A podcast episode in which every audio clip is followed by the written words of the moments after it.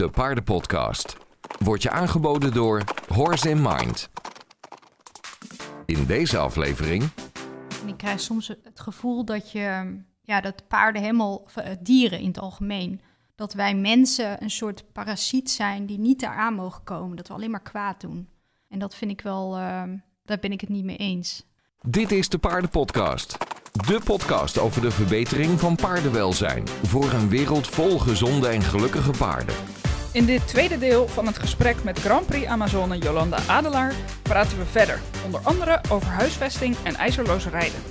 Ook geeft ze eerlijk en open antwoord op vragen van luisteraars en vertelt ze over imposter syndrome, cancel culture, haar rol als influencer en haar visie op de paardenwereld en de sport. Veel plezier met aflevering 126. Dit is de Paardenpodcast. Met Rianne Dekker. Ze snappen niet dat het, eh, ja, dat het een heel zeldzaam, eh, gewoon het is mij, ja, ik heb hem echt gekocht om ook mee te dekken, zeg maar. Dat snapt niet iedereen, maar. Nee, duidelijk. duidelijk. En eh, eh, nou, we raken weer afgeleid. Terug, terug naar de ijzers. Want hoe is daar je fascinatie voor ontstaan? Hoe, hoe- waar kwam je erachter van, oh hé, misschien, is dat, misschien kan het toch wel anders? Ehm, ja, moet ik heel even de- denken hoor, de ijzers. Nou, Guus had hele goede hoeven vroeger. Dan kon ik dus, ik moest dan naar de ponyclub en dan moest ik langs de weg, op zo'n verharde weg, eh, moest ik erheen lopen. En ja, dat was, was gewoon, hij had keiharde hoeven. Hij hoefde nooit eh eh, hoefijzers te hebben. Ja, later heb ik me er ook in verdiept. Ja, hoe belangrijk het is om die, ehm, ja, dat, dat een paard eigenlijk vijf harten heeft. Hè? Dat een, eh, de hoeven zijn ook eh, een pomp als ze op de grond komen, dan eh, ja, dat is heel belangrijk dat ze expand en eh, dat ze weer schrinken. En eh, hoe belangrijk dat ook is voor de pezen. En vooral als je op hoog niveau loopt, dan heb je een heel groot risico. Want ik, ken heel veel paarden, ook toen ik als stalruiter werkte, die allemaal eh minst of rings hebben wel weer een peesblessure. En dan moeten ze met allemaal gekke koeldingen aan die benen zitten en altijd afspuiten. En eh, ook dat, ja, gewoon, de- het is een ellende. De peesblessures, dat is, is ook een hele markt omheen gebouwd. Ja, en als je die hoefijzers weghaalt, dat scheelt is niet het helemaal mee opgelost, maar dat scheelt enorm. Want dan heb je gewoon beter doorbloede pezen, want je, de hoeven Ja. zijn ook warmer, want die zijn meer doorbloed. Dus dat is gewoon, qua, als jij een sportruiter bent, dan is het eh, heel slim om de hoefijzers eraf te halen. Ik snap ook niet waarom mensen dat niet doen, maar als, als je erin verdiept, dan is het echt, eh, echt Ja, heel handig. Maar daar zeg je het ook wel gelijk, het, het erin verdiepen. ja, Het, is, het valt me echt op, weet je, hoe meer, hoe meer kennis je tot je neemt als, als ruiter... Al, weet je, al zijn het maar gewoon de basics over alles wat met je paard te maken heeft. Ja. Dat je wat weet van de hoeven, dat je wat weet van het gebit, dat je wat weet van het lichaam. Weet je, dat soort dingen. ja, hoe, hoe beter je ook kan observeren en kan herkennen of er problemen zijn of niet. Ja. En hoe betere vragen je ook kan stellen aan je dierenarts, aan je hoefsmid. En, en dus ook kan beoordelen eh, ja, of het goed gaat. ja, ja. Je hoeft echt niet alles zelf te, te, te kunnen, zeg maar. Niet iedereen hoeft zelf bekapper te worden of wat dan ook. Maar gewoon de, de kennis ervan hebben, dat scheelt zoveel. Ja, ja. Ja, in Italië eh, liet ik mijn paarden altijd doen door Barefoot Italia. En dat was echt een eh, soort vereniging van mensen die echt eh, zich erin verdiept hadden. En dat eh, door heel Italië ook hoeven bekapten. Oh ja. En ik weet nog dat ik in Nederland had ik dan eh, ook geen eh hoefijzers, maar dan had ik me dan niet heel erg verdiept in het eh, natuurlijk bekappen bijvoorbeeld, in de methode erachter, zeg maar. Het was gewoon geen hoefijzers, gewoon, gewoon normaal bekappen, gewoon plat. Ja. En in Italië heb ik me wel steeds meer verdiept ook in, ehm, eh, toen ben ik ook zelf ehm hoeven gaan doen. Ik liet het wel altijd nog door iemand anders doen, maar ik ging ook zelf, dat ik ook met een vel aan de gang ging. En nou doe ik me Tegenwoordig doe ik het allemaal zelf, maar toen, het, zeg maar, dat was een beetje de overgangsperiode van de hoeven. Ja. En het is ook gewoon eh, een beetje verslavend. Ik denk dat iedereen dat wel weet die zelf de hoeven doet. Eh, je krijgt zoveel kennis van je eigen paard ook, hoe die zijn hoeven, de stand van de hoeven. En Ja. ja, het is gewoon heerlijk om te doen, de hoeven van je paard. Ja, ik vind het echt eh, een ontspannend eh, iets. Niet, niet iedereen is het daarmee eens. Nee, nee. Sommige mensen vinden het lukt- verschrikkelijk. Nee, nee. Maar ik snap heel goed wat je Ik, bedoelt. ik ja. snap ook heel goed dat ze het verschrikkelijk vinden, want ik, ik moet niet meer dan twee hoeven per dag. Het is wel dat zwaar hou ik werk, niet, ja. eh, niet vol. Maar Ja. als ik dan eenmaal aan de gang ben, Oh, lekker. Ik zit ook altijd op een krukje. Ik ga niet eh, hangend, eh, zoals een eh, traditionele. ik zit altijd, want het zijn mijn, zijn mijn eigen paarden, dus ik kan het helemaal. En ze zijn Ja. helemaal op mij ge- gesteld, dus het is ook niet zwaar of zo. Maar Ja. ik moet niet meer dan twee hoeven doen, want ook al zit je op een krukje, als je dan zo voor, voorover buigt op een deur, voel je het wel in je rug. Dus het is niet dat het. Ja. Wat dat betreft is wel zwaar, maar als je dan eenmaal aan de gang zit, ja, ik weet niet, het is een soort meditatie bijna, zeg maar. Ja. Lekker boetseren met die hoef. Ja, ja. oh. Als, als voormalig bekapper weet ik helemaal Oké, wat je ja. bedoelt. ja, ja. Nee, maar tof ook om, om te kunnen laten zien van ja, weet je, ook in de sport, ook hoog in de sport, is ijzeloos dus gewoon mogelijk. Ja, Dat is, weet je, eh, het is de slechtste reden ever, maar er zijn echt, echt ook gewoon nog een boel mensen die denken, ja, maar nou ga ik wedstrijden rijden, dus nou moet er ijzer zonder. ja, ja, ik weet het, ja. Ja, Ja, dat is eh, echt een mythe. maar het, het kan anders. ja. ja, nee, absoluut. En dan, dan hebben we buiten al gehad, ijzer al gehad.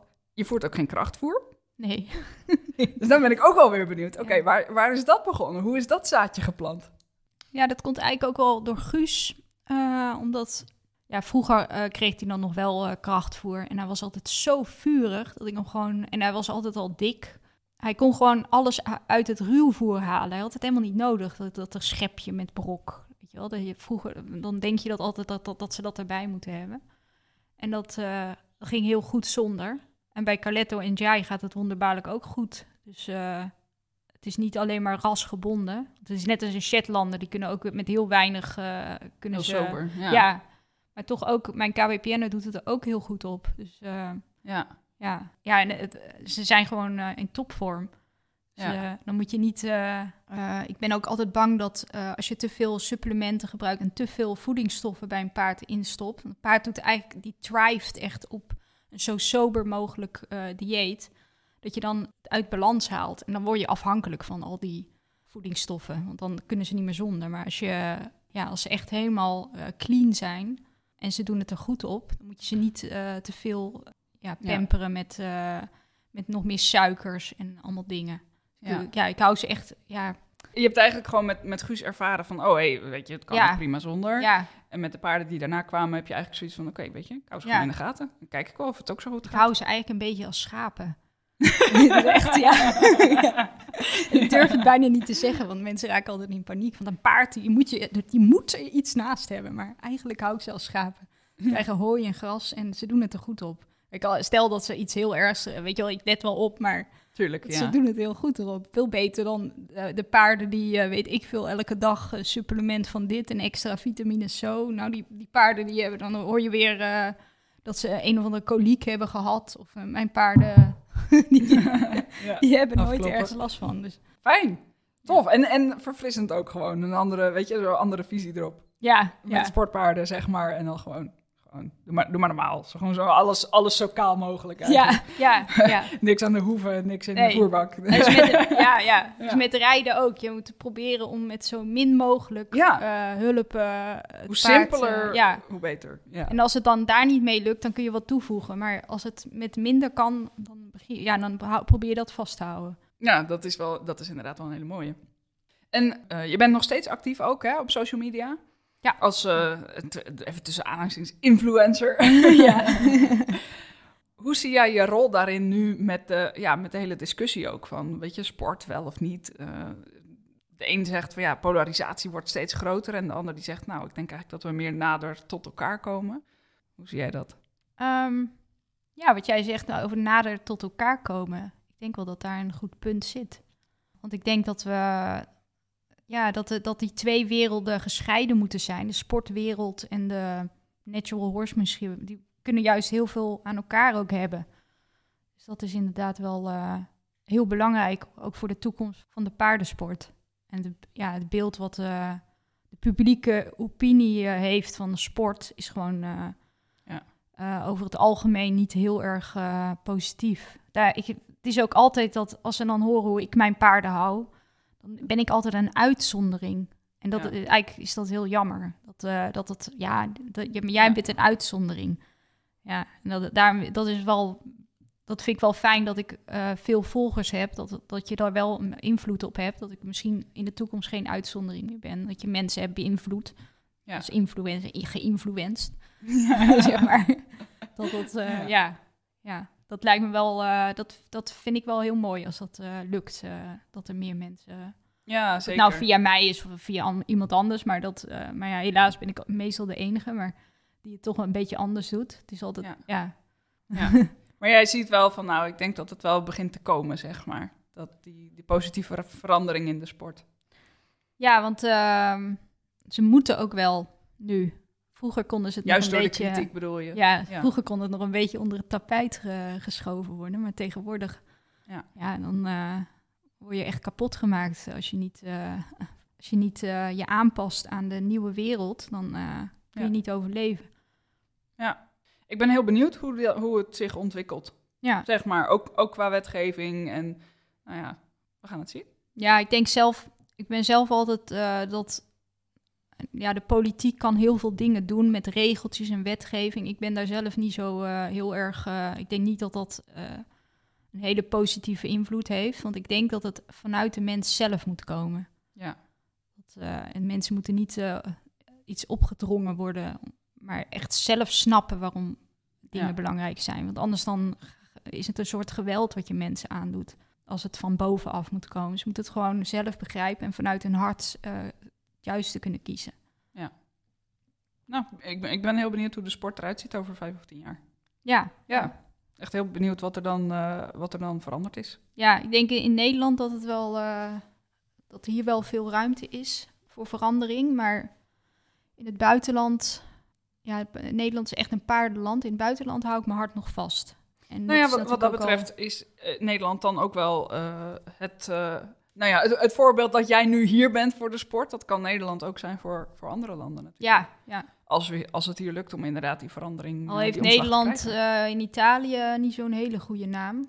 Want eh, ik weet nog toen ik in Italië reed, omdat ik uit Nederland kwam, dat ze zeiden van, oh, oh, je komt uit, oh, maar je rijdt niet zoals in Nederland. Weet je wel, Oh, met ja, ja, al die, ja, de- en dan hadden ze weer filmpjes uit Nederland gezien, dat mensen die paarden heel diep.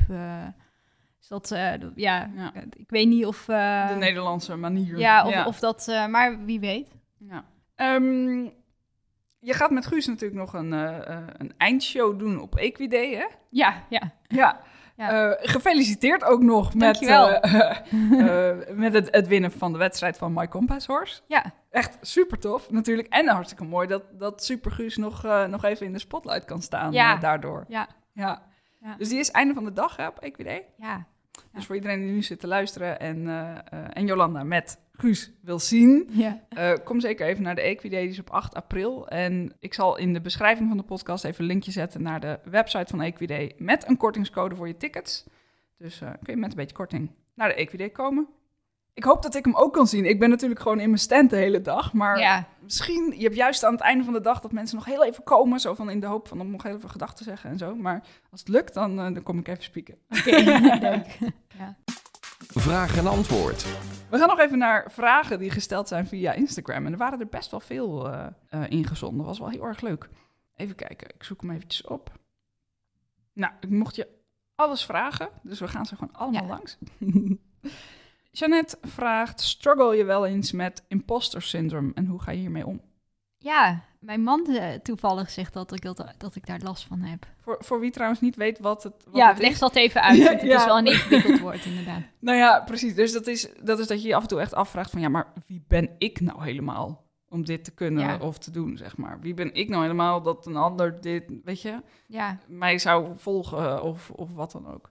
Dus dat is meer... eh, dat, dat is eigenlijk sim- imposter syndrome in een, even Ja. in een notendop. ja ik heb dat ook, ik heb daar ook wel last van. ik heb Ja? dat wel eens dat ik eh, met clinics of zo, dan denk ik, waarom willen ze in godsnaam les van mij? Wat doe ik hier?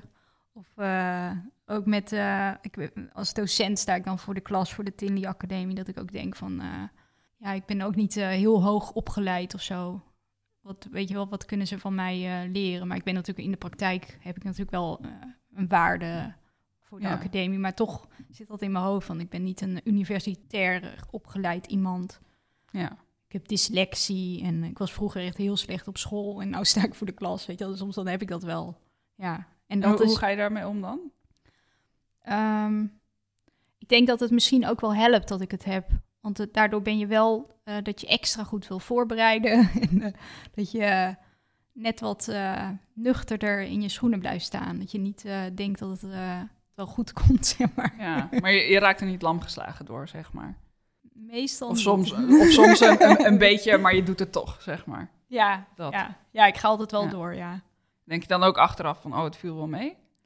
Ja, ja het, het valt altijd inderdaad heel erg mee. Want mensen zijn, eh, het zijn vaak ook de mensen die me weer, ik denk van, eh, ja, ik heb toch wel iets kunnen bijdragen en ze waarderen het en ze zeggen zelf dat ze iets hebben bijgeleerd.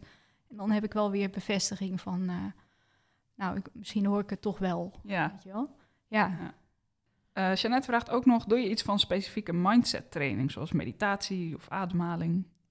ja, ja dat, eh, mijn man en ik zijn er ook echt heel erg mee bezig met mindfulness.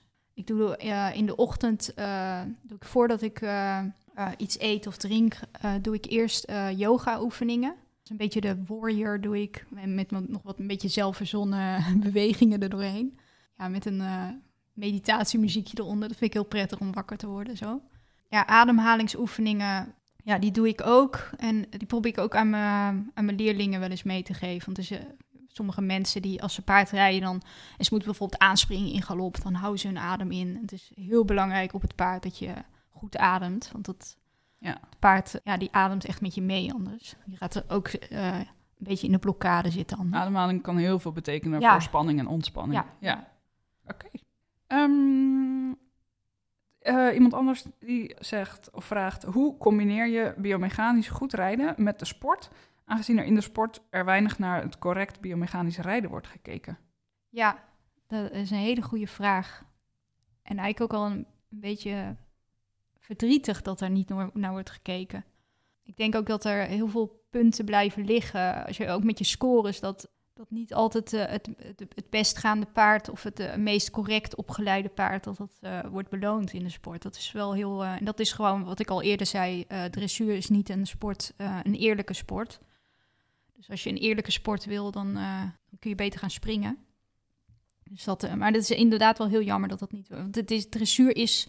Uiteindelijk is het voor het paard. En het is niet. En nu is het vaak andersom. Het is mensen. eh, Ja, het is. eh, het, het, dat het paard wordt een. prestatie gaat. Ja, het paard wordt een product van de sport. En die moet het dan. eh er wordt een tool of een materiaal noemen ze. Soms noemen ze het ook. Niet dat ze het kwaad bedoelen, maar ik hoorde het wel eens in een interview. Ja, ik heb goed materiaal. En ik een Ja. paard dat je een materiaal noemt. Hoe? ik kan dat niet Ja, zo. Weet je wel, dat, dat, is- maar dit is niet omdat dat zij iets kwaads hebben, maar dat is gewoon als je zelf, eh, ja. als je een dier echt ja, als een eigen ik ziet, dan is dat toch wel moeilijk om het een materiaal te noemen, vind ik. Maar Ja. Ja. Maar jij, jij, jij doet gewoon wat je kan. Jij rijdt gewoon zoals je rijdt. En als dat, als dat eh, ja, ik goed ga niet, gepunt eh, wordt, zeg maar, dan ja. is het mooi meegenomen. Maar ik je ga niet anders aan. rijden om Ja. punten te. Ik probeer gewoon, ik probeer wel voor mezelf gewoon mooi te rijden. Dat ik zelf. Eh, niet dat dat altijd lukt hoor, zo goed ben ik dan ook weer niet. Maar dat, ik probeer in ieder geval dat ik zelf trots kan zijn op het resultaat. Dat, wat dan het resultaat van de jury is, dat eh, ligt net of je een eh, goede jury hebt. Maar de meeste juries bij de KNS die zijn niet heel erg opgeleid inderdaad met de biomechanica en Ja. ook met andere rassen. Ze kunnen alleen maar KWPN'ers vaak beoordelen. En zodra er een ander ras komt, dan weten ze het niet meer. Dan raken ze een beetje in... dan gaan ze het eh, la- heel laag punten vaak. En, dus dat is... eh, ja, je moet niet, niet te hoge verwachtingen daarvan hebben. Maar ik Ja. rij eh, ja, wedstrijden meer voor mijn eigen missie dan voor... eh, is misschien niet altijd heel slim, maar dan dat je echt punten probeert te trekken ergens in. Dus dat is gewoon iets waar je rekening mee moet houden als je en biomechanisch correct en wedstrijden wil rijden. Ja, Ja. ja. maar je moet wel gewoon doen. Als jij biomechanisch correct eh, door de baan, in, door de wedstrijdbaan wil gaan, dat is juist heel belangrijk dat die mensen Ja, op wedstrijd zeker. gaan en zich laten zien. Ja. Blijf niet thuis en doe het daar allemaal. Ga op wedstrijd en Ja. eh, vergroot het eh, perspectief van de Ja. dressuur. ja. Even kijken, heb je nog tips om naast voerbeloningen je paard op een vriendelijke manier wat scherper aan de been- en teugelhulpen te krijgen? Nou, wat bijvoorbeeld met een beenhulp, met de klassieke beenhulp heel belangrijk is om te weten, is dat het, het weghalen van de beendruk, dat is het moment dat het paard leert. Dus het paard leert niet van de druk, maar van het weghalen van de druk. Want dat is het moment dat hij eh, dat die wordt bekrachtigd. Dan denkt hij van, oh, als ik eh, de druk van het been voel en ik ga harder, dan gaat de druk weg. Oh, nou, de volgende keer als hij, als hij dan de beendruk voelt, dan denkt hij van, nou, ik, ik ga harder, dan ben ik er weer van af. En zo krijg je een paard goed aan het been. Dus het is heel belangrijk dat je paard leert om met een stil been eh, voorwaarts te gaan. Gewoon verder te gaan. Dus als jij hem voorwaarts inzet, dan mag hij niet, en eh, daarna hou je je been stil, dan mag hij niet zelf weer terugvallen in een eh, lager tempo. Dus dat, en dan moet je cons, dat moet je heel consequent toepassen. Ja. En dan kun je paard goed voor het been krijgen. En wat was de andere vraag? Nageven of zo? Eh, De teugelhulpen. teugelhulpen. De teugelhulpen, dat is altijd, je moet, voordat je goede teugelhulpen kan geven, moet je paard goed aan het been zijn. Want je moet eerst, eh, je moet je paard altijd van achter naar voren kunnen rijden. Want als jij alleen maar aan de voorkant een paard in de krul, hebben wij van spreken, in de krul trekt, en het paard is niet voor het been, dan gaat hij alleen maar eh, op de voorhand in die schouder lopen. En dan heb je er helemaal niks aan. Dan is het ook dressuurmatig, eh, heb je er helemaal niks aan. Dat is helemaal niet goed voor het paard ook. Dus eerst zorg je dat hij goed voor het been is. En dan pas ga je met de teugels verder. Want als je eh, allebei heeft niet zoveel zin. Ik, eh, ook paarden die heel slecht voor het been zijn. ehm, dat heb ik in Italië heb ik ook wel paarden gereden die niet vooruit helemaal geblokkeerd waren. Eh, dan ging ik gewoon als een western ruiter die teugels los. En dan ging ik puur focussen op, op de reactie op het been. Eh, dan been weg als zodra hij goed reageert. En dan en meteen als hij terugvalt, meteen weer been. En dan weer meteen been weg als hij weer naar voren gaat. En die teugels, dat komt later wel. Want als hij, nou, als hij lekker naar voren eh, denkt, dan kun je hem ook heel goed. eh, dan kun je, hem, kun je die energie die je met je been opwekt in je hand opvangen. En dan kun je een paard heel mooi van achter naar voren rijden. En dan heb je echt een paard die helemaal goed eh, door zijn lichaam heen loopt en jou goed kan dragen. Want uiteindelijk dat hij goed aan het been is en aan de teugelhulpen is belangrijk, omdat hij eh, zijn rug goed moet gebruiken en jou, om jou goed te dragen. Oké. Eline vraagt, eh, heb je een groom? Eh, nee, nee. Als je, als je wil aanmelden, nee. nee. Misschien, ik heb wel, wel eens dat ik er één nodig heb, maar dat, dat laat ik nog wel weten op mijn social media. ja. Ehm, Anneke vraagt, ik ben benieuwd naar hoe vaak en hoe lang je per week je paarden traint. Ja, ik, ik probeer elke dag eh, wat met ze te doen, maar het hoeft niet altijd rijden te zijn. Eh, het kan ook gewoon wat eh, grondwerk zijn. Of, Neem ons eens mee door een week, van maandag tot zondag.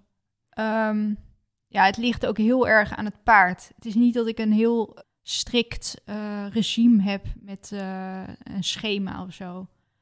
Het ligt ook heel erg of ik een wedstrijd heb. Als ik een wedstrijd heb in het weekend, dan eh, zorg ik wel dat hij thuis wat, eh, wat, wat, dat ik wat meer rij. Dat ik niet eh, grondwerk. Nu heb ik weer een paar dagen dat ik grondwerk aan het doen ben. Maar als, als hij op wedstrijd gaat, dan moet hij gewoon.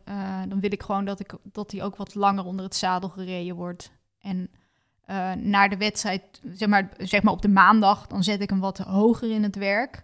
En dan de twee dagen voor de wedstrijd, dan, dan hou ik het weer meer een beetje met stretching. En dan, dan bouw ik het zeg maar weer af. Maar wel dat hij eh, soepel eh, op wedstrijd kan. Zeg maar. Hoe lang train jij ongeveer, als je, als je rijdt bijvoorbeeld? Ehm, nou, vaak niet langer dan een half uur. Oh ja, dus Ja. gewoon kort maar krachtig. Ja, maar soms wel iets langer. Dat, het ligt er net aan. Als je net... Ja. Eh, Ik ga, eh, ik ga altijd eraf. En dat, heb ik, eh, dat is best wel moeilijk om, om dat jezelf aan te leren. Ik, ga altijd, ik stop altijd op het hoogtepunt. Ja. Als het paard lekker fijn voelt, dan ga je vaak te lang door. En dat zijn eigenlijk de momenten dat je moet afstappen. Ja. En dat het, eh, want dan kun je de volgende dag weer verder opbouwen. Want als je het, eh, ja, je moet echt eh, altijd dat die lekker los is, dan moet je eigenlijk stoppen met rijden. Dan Ja. heb je je doel bereikt. Maar, dat die lekker, lekker soepel is. Ja, ja, precies. Ehm, even kijken, wat zou er volgens jou moeten veranderen in de huidige paardensport? Ehm, ja, wel ehm, eh, meer voorbeloning, vind ik. Ehm, ja, ik- nou, ik denk, dat is iets te simpel gezegd. Ik denk dat het gewoon het, het belangrijkste is goede educatie. Eh, vroeger, ik heb dan eh, zelf nog een hippische beroepsopleiding gehad. Dat was nog Durnen, dat bestaat tegenwoordig niet meer.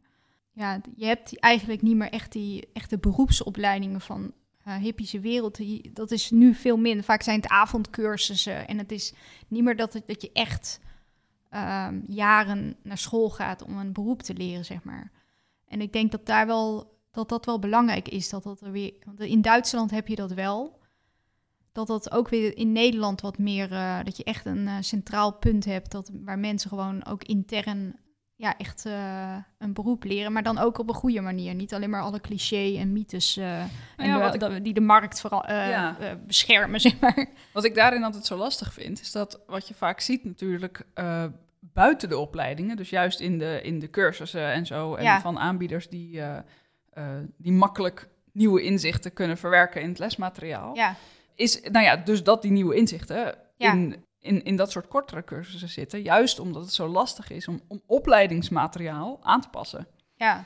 Dus op het moment dat dan nieuwe inzichten zijn verwerkt, zijn er inmiddels alweer nieuwe, zeg maar. Ja. Dus dat de opleidingen eigenlijk altijd zo net een beetje achterlopen op de. een beetje achter de feiten aanlopen. Ja, ja. Vaak zijn opleidingen ook een beetje geshaped om uh, een bepaalde markt te beschermen, vind ik. Het is niet altijd dat ze Ja. heel erg onafhankelijk zijn. Ja. Dus dat vind ik ook weer moeilijk aan. eh, ja, je hebt met een boel regeltjes en zo te maken ook natuurlijk. Dat maakt het ook moeilijk. ja, Om, om zomaar inderdaad de nieuwste inzichten toe te kunnen passen. ja. Dat maakt het ook Ja. moeilijk. Ja, ik denk dat er in eh, Nederland al die losse cursussen en opleidingen, dat er hele goede kennis en eh, mensen tussen zitten. Dat er eigenlijk een, meer een centraal punt moet zijn waar, waar je dat ook kan volgen, zeg maar. Ja.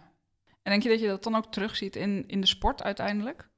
Als er weer een, een, een, een goede centrale opleiding komt eigenlijk in paardenhouderij of, of iets soortgelijks? Ehm, nou, ik denk dat je het als jury's goed worden opgeleid, dat dat heel erg scheelt in de sport. En ik denk Ja. dat tegenwoordig jury's niet goed worden opgeleid. Ik, eh, het, gewoon, het begint al met dat ze alleen maar KWPN'ers en dan weer die markt van, het, ik weet nog toen ik Deurne deed, moest ik een formulier eh, eh, invullen over het eh, exterieur van mijn paard. En het was een KWPN eh, eh, formulier, terwijl ik met mijn Fjord op Deurne zat. Ja. En dat dat gewoon zo. dat- Het is zo.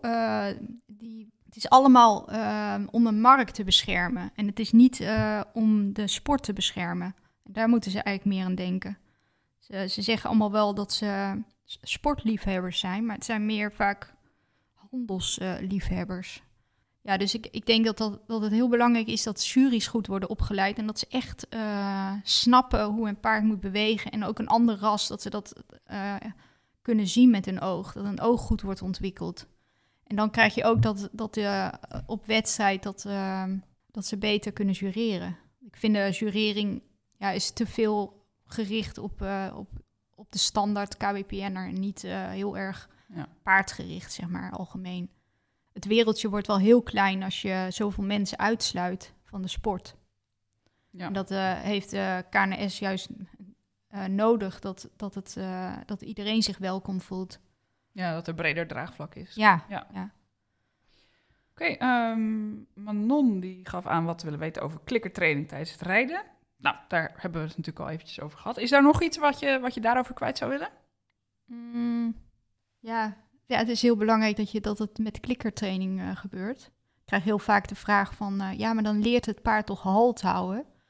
Maar het moment van de klik is het moment dat hij zijn positieve bekrachtiger krijgt. Dus dat is het moment dat hij de beloning krijgt. Dus dat kun je tijdens een vliegende wissel doen of als hij zijn been omhoog doet voor een Spaanse pas. En het, het moment dat hij het voer krijgt, wat er dan gebeurt, dat hij dan halt houdt, dat is niet dat het halt houden wordt beloond. Dat wordt heel vaak.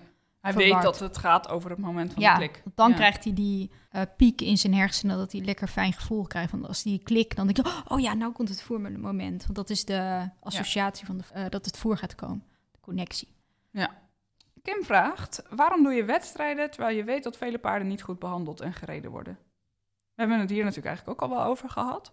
Oh, Is hier nog iets wat je, wat je hier aan zou willen toevoegen? Ja, ik, eh, ik hoor heel vaak dat ik, dat ik bijvoorbeeld bepaalde mensen moet ontvolgen. Want die zijn slecht voor hun paard. En ik moet eh, daar geen aandacht aan, ge- aan geven. En waar ik heel erg tegen ben, is cancel culture. Ik denk niet dat we daar verder mee komen in de wereld. Als we dingen gaan uitsluiten. Of eh, Ja. eh, je moet juist verbinding met elkaar maken. Dus ik ben daar heel erg fel op dat, dat, je niet iets moet cancelen. Want daar heb je Ja. niks aan. nou, dan heb ik gelijk een. het is de laatste en ook wel weer interessante vervolgvraag. Ehm Loes vraagt eh, waarom ze bij Ankie van Grunsven les had. Ehm, je had geen les van haar trouwens, hè? Je was daar voor iets anders. Eh, maar goed, vertel. Oh ja, ja. Nou ja, precies hetzelfde. Ik, ik ben altijd op zoek naar verbinding. En eh, ik ga niet mensen cancelen omdat ze misschien verkeerde dingen hebben gedaan. En ik vind het ook heel naar om mensen te veroordelen, individuen te veroordelen. Want als je kijkt, bijvoorbeeld Ankie van Gunsven, ik kijk liever naar de dingen die ze wel goed doet. Wat ik heel mooi vind, is dat zij eh, een van de eerste was die bijvoorbeeld de paarden ging cremeren. In plaats van dat ze naar de slacht gingen. Dat ze er paard niet heeft verkocht. Terwijl ze wel een cheque eh, kreeg. Terwijl tegenwoordig is het één grote... Paarden worden minst of gering. Ze worden voor enorme bedragen naar het buitenland verkocht. Dat heeft zij niet gedaan. Ze heeft echt Die- paarden... ze mogen nooit oud worden eigenlijk, daar waar ze, bij de ruiter waar ze gereden, Nee. door wie ze gereden Nee, zijn. bij Ankie Ja, mogen ze op pensioen en dan eh, wordt het as wordt over de wei gegooid. En eh, weet je wel, de, ze mogen hun oude dag mogen ze bij haar besteden. En daar kijkt niemand naar. Ze kijken alleen maar naar die filmpjes van vroeger met eh, vreselijke muziekjes erom, die ook gruwelijk zijn. Natuurlijk, dat snap ik, maar mensen kijken nooit naar waar je wel elkaar kan, in kan vinden. En dat vind ik gewoon heel belangrijk. Ik hou niet van... eh, Ja. eh, het is heel makkelijk om eh, het kwaad bij iedereen te zien. Want niemand is perfect. Ik ben ook niet perfect. Duidelijk. eh, En mooi ook zoals je daarnaar kijkt. Ja, Ja. zeker kunnen, eh nou ja, kunnen een heleboel mensen een voorbeeld aan nemen, denk ik. Paardenwelzijn. Oké, dat waren in ieder geval de vragen via Instagram. Ehm, dan heb ik nog, eh, nog twee afsluitende vragen. Eh, aan het eind van elke podcast heb ik altijd een, een, een paar vragen die over paardenwelzijn gaat. Want ja, de paardenpodcast die is wel echt eh, bedoeld om, om, om informatie en inspiratie te verspreiden over het verbeteren van paardenwelzijn. En eh, ik denk dat wel duidelijk is dat jij daar graag een grote bijdrage aan levert. Dus als jij paardenwelzijn een definitie zou mogen geven, wat is dat? Paardenwelzijn. Ja, ik denk dat, ja, dat een paard gewoon paard mag zijn. Ja. En wat, wat houdt dat in? ja, dat het wel eh, in ieder geval de vrijheid heeft om eh, te bewegen. Dat hij gewoon lekker kan grazen de hele dag. En dat je, ja, wat, ja, ik moet heel veel denken hoor, want het is zo'n breed eh, onderwerp. Dat is het ook. Want ja. ik zit nou helemaal te, te focussen op, op het management bijvoorbeeld. Misschien is paardenwel, misschien moet je kijken naar wat je niet wil met eh paardenwelzijn. En dat is eh, misschien eh, ja, het voorkomen van eh stereotyp eh, gedrag bijvoorbeeld. Als bijvoorbeeld eh, paarden die zo verveeld zijn de hele dag in de, in de stal dat ze gaan luchtzuigen. Of ja, dat je dat eh, voorkomt met een goed management. Ja, ja. ik kom niet zo heel goed uit mijn woorden. Ik zit even te denken. Nou Ja. ik moet er voorbereiden op deze vraag. ja. ja, ik zit even te denken, ja, wat is paardenwelzijn? Ja. nou ja ik, ik vind het eigenlijk juist wel mooi dat je er gewoon over nadenkt in plaats van een, een kant-en-klaar antwoord hebt. Ja, ik, ik, ik denk hardop na nou. Ja, nou ja, maar Straks- ik bedoel, Nou, Straks dan ben jij weg en dan denk ik, oh, ik had dat kunnen zeggen. Ja. ja waarschijnlijk. nou ja. ja, het interessante is natuurlijk dat als je, als je eigenlijk een vaststaande definitie, nou verpest ik het echt voor elke volgende gast, maar als je een vaststaande definitie hebt van paardenwelzijn en je hebt besloten dit is paardenwelzijn en niks anders, dan is dat misschien ook juist het moment waar paardenwelzijn stopt en waar je stopt te kijken naar het individu. Ja, naar het paard. En ik denk ook dat dus paardenwelzijn per paard ook iets anders kan betekenen. ja, ja. Want natuurlijk betekent is paardenwelzijn of, of, of zorg je op een andere manier voor welzijn voor Guus of voor Jai ja. of voor Carletto. Ja, Weet je, dat ja. zijn andere dingen die. eh, eh, en natuurlijk zit er ergens een, een rode lijn als het gaat om luisteren naar de, naar de behoeftes van het paard. Naar, als je kijkt naar oerbehoeftes, naar het paard aan zich, zeg maar. Ja. Dus paarden in het algemeen, weet je wel. Wat, wat hoort er bij zoiets? Bij een, een grazer en bij een vluchtdier en bij een prooidier. En, en oké, het heeft vier hoeven. En wat, weet je, hoe hoor je daarvoor te zorgen, zeg maar. ja, ja, Maar dat is, dat is zo basaal. En er zijn zoveel nuances in, denk ik. ja, ja. Het is, ik vind het wel belangrijk dat eh, de mens een rol mag spelen in het leven van het paard. Ik eet zelf ook helemaal vegan en alles. En eh, vaak wordt er geroepen van paardrijden is niet vegan. En ik krijg soms het gevoel dat je ja, dat paarden helemaal, eh, dieren in het algemeen, dat wij mensen een soort parasiet zijn die niet eraan mogen komen. Dat we alleen maar kwaad doen. En dat vind ik wel, ehm, eh, daar ben ik het niet mee eens. Ik denk dat, het, dat we op deze planeet zijn om een relatie op te bouwen met, met mensen, maar ook met dieren. Dat dat heel eh, belangrijk is voor de ontwikkeling van onze eigen ziel en ook voor de ziel van het dier. Dat dat juist dat doorkruisen van, van levens, eh, dat dat eh, heel belangrijk is. Dus dat helemaal, dat je een paard loslaat in de vrije natuur en niet meer, niet meer naar omkijkt. Van, ja, dan kan die al zijn natuurlijke behoeftes en dan wordt hij niet meer gepest door die mensen. En ja, daar heb ik zelf geen goed gevoel over. Zeg maar die definitie van. Want hebben sommige vegans, eh, krijg ik dat vaak wel het eh, gevoel. En eh, ja, ik, ik denk, ik ben ook zelf wat spiritueler met dieren dan misschien wat meer atheïstische mensen. Dus dat is toch, dan zie je het toch allemaal anders, zeg maar. Maar goed, dat is misschien weer voor een andere podcast. Nou ja, wel, wel absoluut heel interessant. Mooi om over na te denken. Dan tot slot, als je dan kijkt naar de afgelopen vijf of tien jaar met paarden, wat is dan een, een moment, een, een mooiste moment of meest ontroerend of bijzonderste moment wat, wat nu in je opkomt? Mm, het mooiste moment. Ja, wat nu bij me opkomt, is dat ik woon nu net in dit huis. En ik heb nu voor het eerst in mijn leven mijn, mijn paarden bij huis. Ik heb altijd op pensionstallen gestaan. En weet je wel, dat je het nooit helemaal kan doen hoe je het zelf zou willen. En ik ben zo ontzettend blij nu dat ik het gewoon lekker op mijn eigen manier kan doen. Dat er niemand zich ermee kan bemoeien. Ja. Dus dat is wel een mooi moment. Al toen ik hier kwam wonen, was ik zo ontzettend blij. Ik ben nog heel blij met dit huis. En dat mijn paarden gewoon, ja, dat ik ze de hele dag eh, om me heen heb, letterlijk. ja. Dus dat is wel eh, een heel mooi eh, moment. Ja, denk ik. Gewoon dat ik mijn paarden, Dat als ik naar buiten Ja. kijk, dat mijn paarden gewoon aan huis staan. Dat vind ik echt heerlijk. Kan ik me helemaal voorstellen en ik kijk ontzettend uit naar de dag dat ik hetzelfde heb. Ja, Ze staan nu echt vlakbij op, op loopafstand, Oh ja. maar ik kan ze niet zien vanuit huis. Oh ja, ja, ja. ja. Ja, er staan dan net te veel bomen tussen. ja. Dat is het. Dat is het. Als, er, als er niks tussen zou staan, dan had ik ze echt wel kunnen zien. Zo dichtbij staan ze, maar ja. is toch, toch anders dan aan huis. Oké. Is er nog iets dat jij eh, kwijt wil aan de mensen die nog steeds luisteren? Zo helemaal aan het einde van de podcast. Ehm, Moet, ja. moet niet, mag wel. Ja, ik, ik kan nog wel ja, proberen met eh, ja, paardenmensen, die zien elkaar vaak als tegenpolen. En ik denk dat het eh, heel belangrijk is dat je, of je nou een sportruiter bent of een, eh, alleen maar aan grondwerk doet, dat je andere paardenmensen ziet als iemand die ook gek op paarden is. En niet alleen maar als iets heel anders dan jouzelf, die heel ver van jou afstaat, zeg maar. En dat je daar vanuit daar verbinding zoekt, zeg maar, met elkaar. Maar het is wel, heel, het is wel weer heel eh, diep, zeg maar. maar zeg maar, dat, zoiets. Nou Dat- ja, het dat is wil wel- ik eh, weer even doorgeven. Ja. Vooral met, eh, tegenwoordig is het zoveel cancelcultuur. Ook als influencer hoor ik zo vaak dat ik, eh, dat ik dit niet moet promoten. Of dat je, ja, je hebt zoveel volgers, je, bent, je, je hebt een voorbeeldfunctie, dus dan moet je wel dit en dit en zus en zo doen. ja, dan moet je het perfect doen, zeg Ja, maar. oh, dat, dat vind ik zo'n eh, nare ontwikkeling. En dat zie ik wel de laatste jaren steeds meer eh, Ja. opkomen, ook in de paardenwereld. En dat vind ik sowieso, is dat niet positief. ook Ja. al bedoelen mensen, is de intentie wel goed, want ze willen meer paardenwelzijn. Of ze, Ja. maar Het schiet zijn doel voorbij op die ja, manier. want je helpt er geen paarden mee. Je helpt paarden door juist in het hol van de leeuw eh, te gaan zitten en gewoon je eigen licht te proberen te schijnen waar het nodig is en niet eh, mensen uit te sluiten of zo. Nou, hartstikke mooi om mee te eindigen. Dankjewel dat je Ja. gast wilde zijn. Heel leuk. Volg je Jolanda nog niet en ben je wel benieuwd naar deze twee podcasts? Op de socials en op YouTube vind je haar makkelijk als je zoekt op Jolanda Adelaar en haar website is www.superguus.com.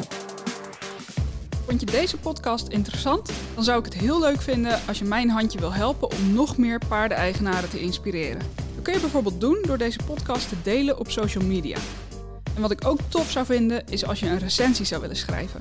Dat kan via jouw podcast-app of via het kopje recensies op de Facebookpagina van Horse Mind. Dankjewel en tot de volgende keer.